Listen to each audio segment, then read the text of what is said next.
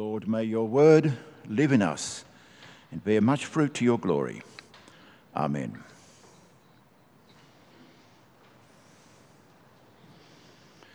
Well, this morning, uh, the third in our series for Advent Christmas, in the opening chapters of Luke's Gospel at this stage, anyway, entitled Let Light Shine. And although it was briefly touched upon two weeks ago, today we're going returning to Luke chapter 1, verse 57 and following. Just we heard the gospel read just a moment ago. The chapter 1 in Luke is the beginning of Luke's story of Jesus, and yet one thing is clear it's not really a beginning at all. We're plunged into an ongoing story. And today's passage in particular, there are two ongoing stories, and we'll look at both. First, there's an ongoing story within Luke's gospel itself. You see this in the opening words of today's reading, which I think is page 831 of the Church Bible, if you've got a Pew Bible there. I hope those numbers are right. When it was time for Elizabeth to have her baby, she gave birth to a son. Her neighbours and relatives heard that the Lord had shown her great mercy, and they shared her joy. We're picking up the story that began back in verse 5 of chapter 1, an ongoing story about one Zechariah and his wife Elizabeth, who were upright before the Lord, but they're elderly and they're childless because, as Luke 1 voice 7 says, Elizabeth was barren and both were well along in years. But that's all about to change. Zechariah was one of the many priests who, from time to time, served in the great temple of the Lord in Jerusalem.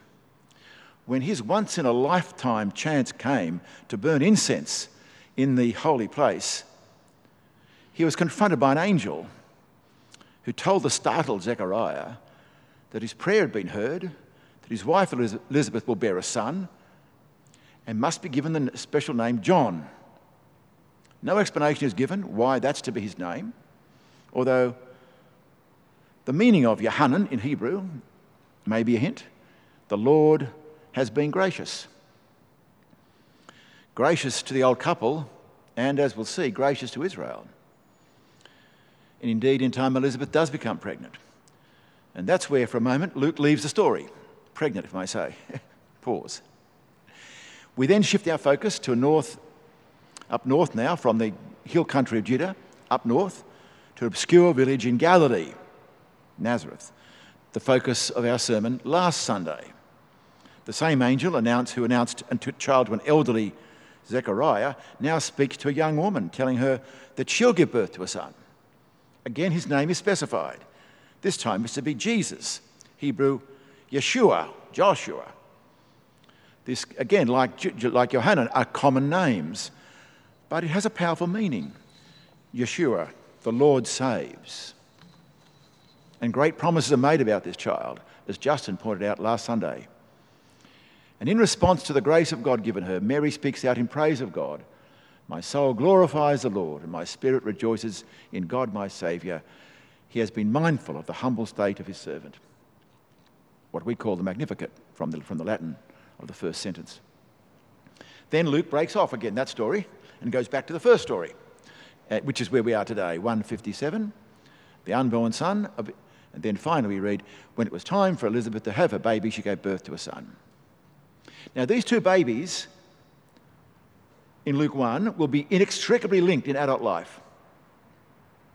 All four Gospels describe John, this John, as appearing as a prophet publicly in Israel before Jesus goes public himself. In every Gospel, he is that significant other guy. But they're also linked by the way Luke tells the story. He, he interweaves them.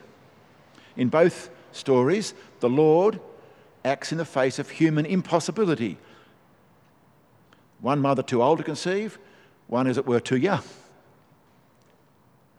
And the counts are interweaved. We have one, John's birth announced. Two, Jesus' birth announced. Three, John is born. Four, can you guess what that's going to be? Come back next Sunday and find out. Back to John's birth. The one thing I haven't mentioned is that, that when the angel told Zechariah of the promise of a son, the old man was, and I must say, I'm somewhat sympathetic, somewhat skeptical. And because he had doubts about the angel's words, Zechariah himself is to be temporarily without words, unable to speak until it happens. So when the child is born, the father is silent, but the child soon has him speaking. There's the question of the child's name. When the boy is to be circumcised, the sign of the covenant belonging to God's people Israel, everyone expects him to be named after his father, Zechariah. No, no, says, says, says Elizabeth, his name is to be Johanan, John. Who in your family is called John? So they ask the old man. And Zechariah gets a writing tablet and writes down, his name is Johanan, John. And then he's able to speak. Or as rather, as Luke puts it rather grandly in verse 64, immediately his mouth was open and his tongue set free, and he began to speak, praising God. It's at the moment that Zechariah obeys the angel in giving the child the name he is told to that his enforced silence from his unbelief is removed. And what does he speak? He speaks the praises of God. And this causes quite a comment. This old man running around yelling out. In fact, all in the hill country we're told that the story of this strange circumcision goes around. And many people say, What then is this child going to be? Indeed, indeed.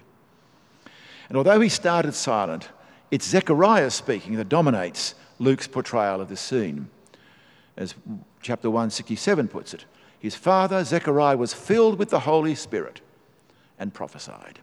That is, he is inspired with words given to him by the Holy Spirit of God to speak. And what he speaks about is the second story in our passage, another ongoing story. Not the personal story of Zechariah and Elizabeth, but the much bigger, grander story, the unfinished story of the Lord God and his people. The story of that long and impressive prequel we call the Old Testament, or what the New Testament itself simply calls the Scriptures. Those who know me will know that I am convinced that we must understand Jesus Christ. In fact, we can only understand Jesus Christ as part of and climax to that richer, longer story. We can only understand him as part of and the climax to that richer and longer story. Zechariah's praise, inspired praise is in two sections, verse 68 to 75, then 76 to the end. The first half about God and Israel, the other particularly about the child just born. As you listen to the first part, you'll notice three things that stand out. Zechariah is not praising God for his son or even his son's role in God's plans. He's praising the Lord God for the one whose birth has been announced to Mary, that is, Jesus, although he's not named as such. Two, Zechariah speaks about what's to happen as though it already has happened. It's as though for Zechariah, the birth of his son John, who will, as he says, go before the way of the Lord to prepare his way for him, means it's as good as done already. And thirdly, as we'll see, Zechariah speaks of the wonderful future he sees beginning with his son in the language of Scripture, the past story of Israel. So he begins, verse 68 Praise be to the Lord, the God of Israel.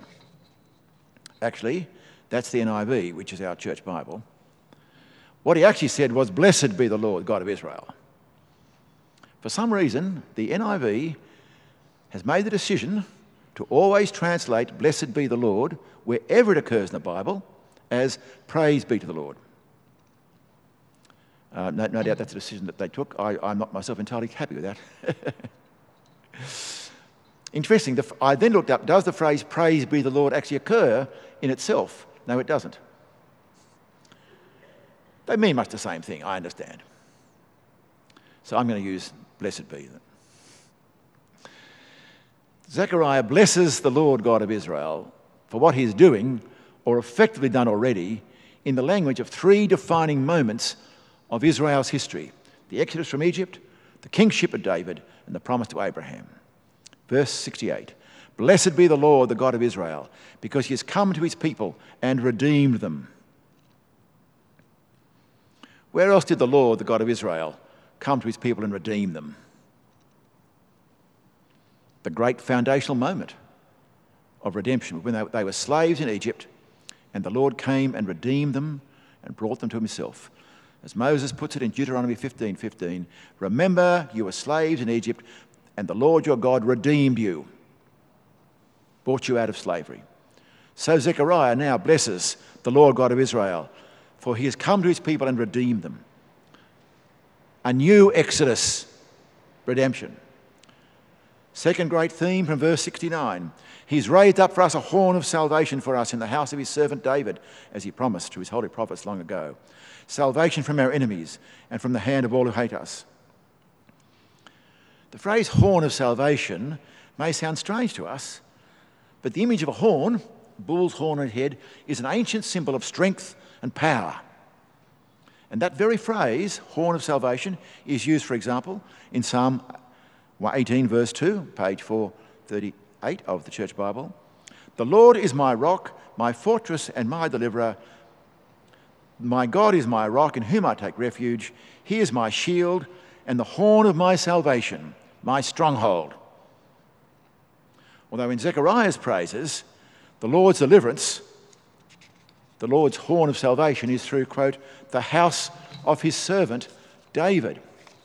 He has raised up a horn of salvation for us in the house of his servant David. David, the name of that crucial king of Israel, through whom the Lord did rule and protect his people back in the ancient days, and whom the Lord promises victory over his enemies. Like in Psalm 89, perhaps, 479 of the church Bibles, I pick up verse 20 of that psalm. I have found David, my servant, with my sacred oil I have anointed him Anointing with oil is how a king is commissioned. I have commissioned him. And that's why David and his descendants are often called the Lord's anointed. And you know what, that, that, what the word anointed is in Hebrew? Mashiach or Messiah. And in Greek, Christos or Christ, anointed. And even though David has long gone, and in fact there'd been no Davidic king ruling Israel for centuries, completely empty, nothing happening. Zechariah says of the Lord God of Israel, He has raised up a horn of salvation for us in the house of His David, servant David, as He promised, as, as He said through His holy prophets long ago salvation from our enemies and from the hands of all who hate us. Uh, a new David, a new David, a new Mashiach. And lastly, the fulfillment of even a longer prophecy, uh, promise. Verse 72 To show mercy to our ancestors, says Zechariah, and to remember his holy covenant, the oath he swore to our father Abraham, to rescue us from the hands of our enemies, to enable us to serve or worship him without fear, in holiness and righteousness before him all our days. Way back in the beginning, the Lord chose Abraham from all the scattered ones on the earth and bound himself to that man with a pact or a covenant in which the Lord promised to bless Abraham and his descendants. It's spelt out a number of times in the Genesis account. Here's just one in 22, Genesis 22, NIV, Church Bible, page 16. I will surely bless you and make your servants as numerous as the stars of the sky and the sand of the seashore. Your descendants will take possession of the cities of their enemies. And through all your offspring, all nations on earth will be blessed because you've obeyed me. The commitment to Abraham now, says Zechariah, is being kept right now. He remembered his holy covenant, the oath he swore to our father Abraham, to rescue us from the hand of enemies, to enable us to serve him without fear in holiness and righteousness before him all our days. Redemption in Exodus, the horn of salvation in the house of David, remembering his covenant to Abraham three ways in which Zechariah makes, unpacks what there's a great significance of what's beginning now with the birth of his own son and where he will follow. The second part of Zechariah's song is about the son, or rather his role. His role will be a role of preparation. Verse 76 And you, my child, will be called a prophet of the Most High, for you will go before the Lord, prepare the way for him to give his people knowledge of salvation through the forgiveness of their sins. a figure that will go before the Lord comes to Israel. And one reason the Lord's people are not living free from their enemies is because of their sins. That's why they went into exile in the first place. An exile which is sort of over, but not really over, even though they're now in their own land. But this child, John, will prepare them for the coming of the Lord by calling them to repentance, turning from their, their faithlessness to the Lord, and finding the Lord's forgiveness. And will the Lord be gracious? Look how beautifully Zechariah puts it in verse 77 and following. To give his people knowledge of salvation through the forgiveness of their sins, because of the tender mercy of our God, by which the rising sun will come to us from heaven to shine on those living in darkness and in the shadow of death and guide our feet into the path of peace. It's like what happened this morning. God's mercy is like the power of the sun coming up. Israel are living in darkness, in the shadow of death, but God's mercy will rise, guide their feet into the paths of peace. Let light shine. Quite a song about Christmas, you might say, in preparation. Now, one last thing. You would have noticed how Zechariah thinks of salvation in Old Testament terms. He really has no other way to think about it, actually. From the ha- to rescue us from the hands of enemies, from the hands of all who hate us. Now, we can't read the old man's mind, but I expect he thought of something like a literal exodus and a literal King David who would come. That is, a glorious rerun of those days was at hand. Only it would be the Romans, not, not the Egyptians this time. That is what I think he thought. But what did it look like really? I think it's amazing, Luke's gospel, by the way, that there's no anachronisms. That is, Zechariah speaks exactly like a man immersed in the Old Testament scriptures who has no actual knowledge of what it will look like uh, when it happens. So he speaks in those terms. But what was it like? Now, to answer that question, you've got to read the rest of Luke and maybe even the Acts of the Apostles. Oh, I'm not going to try that this morning. But there is more to come.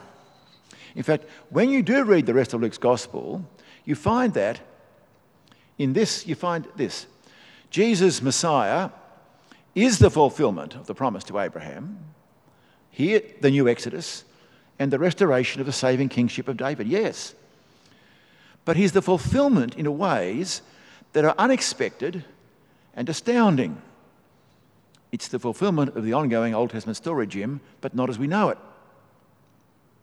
So different, in fact, was Jesus from a literal expectation that at one stage, even John, John the Baptist, that, child we're talking about today, sent a message to Jesus to ask, and I quote from Luke 7, verse 20, page 838 Are you the one who is to come, or should we expect somebody else?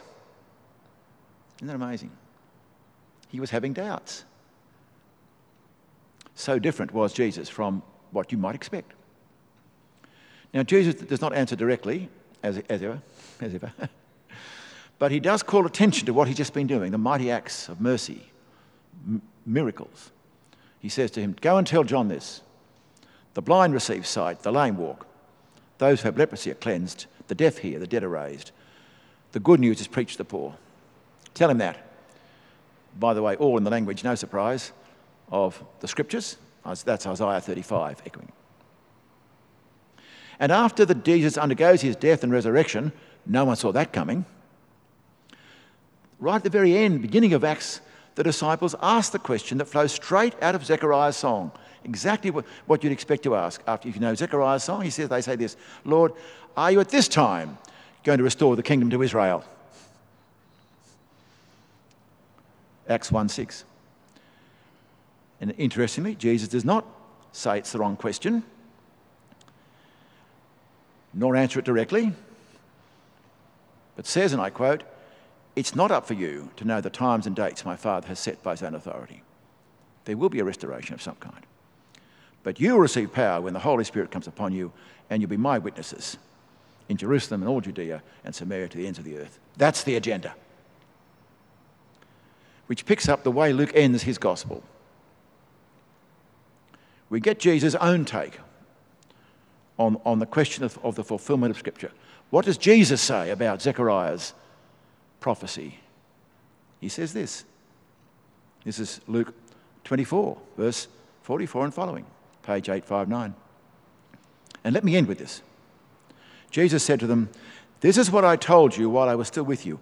Everything must be fulfilled that is written about me in Moses, the prophets, and the Psalms. He then opened their minds so they could understand the scriptures. He told them, This is what is written the Messiah will suffer and rise from the dead on the third day, and repentance for the forgiveness of sins will be proclaimed in his name to all the nations, beginning in Jerusalem. You are the witnesses of these things. That's the fulfillment of Zechariah's remarkable prophecy. That's why we're here this morning, because the message of the repentance of repentance for forgiveness of sins in his name has been proclaimed even to us. Blessed be the Lord God of Israel, because he's come to his people and redeemed them.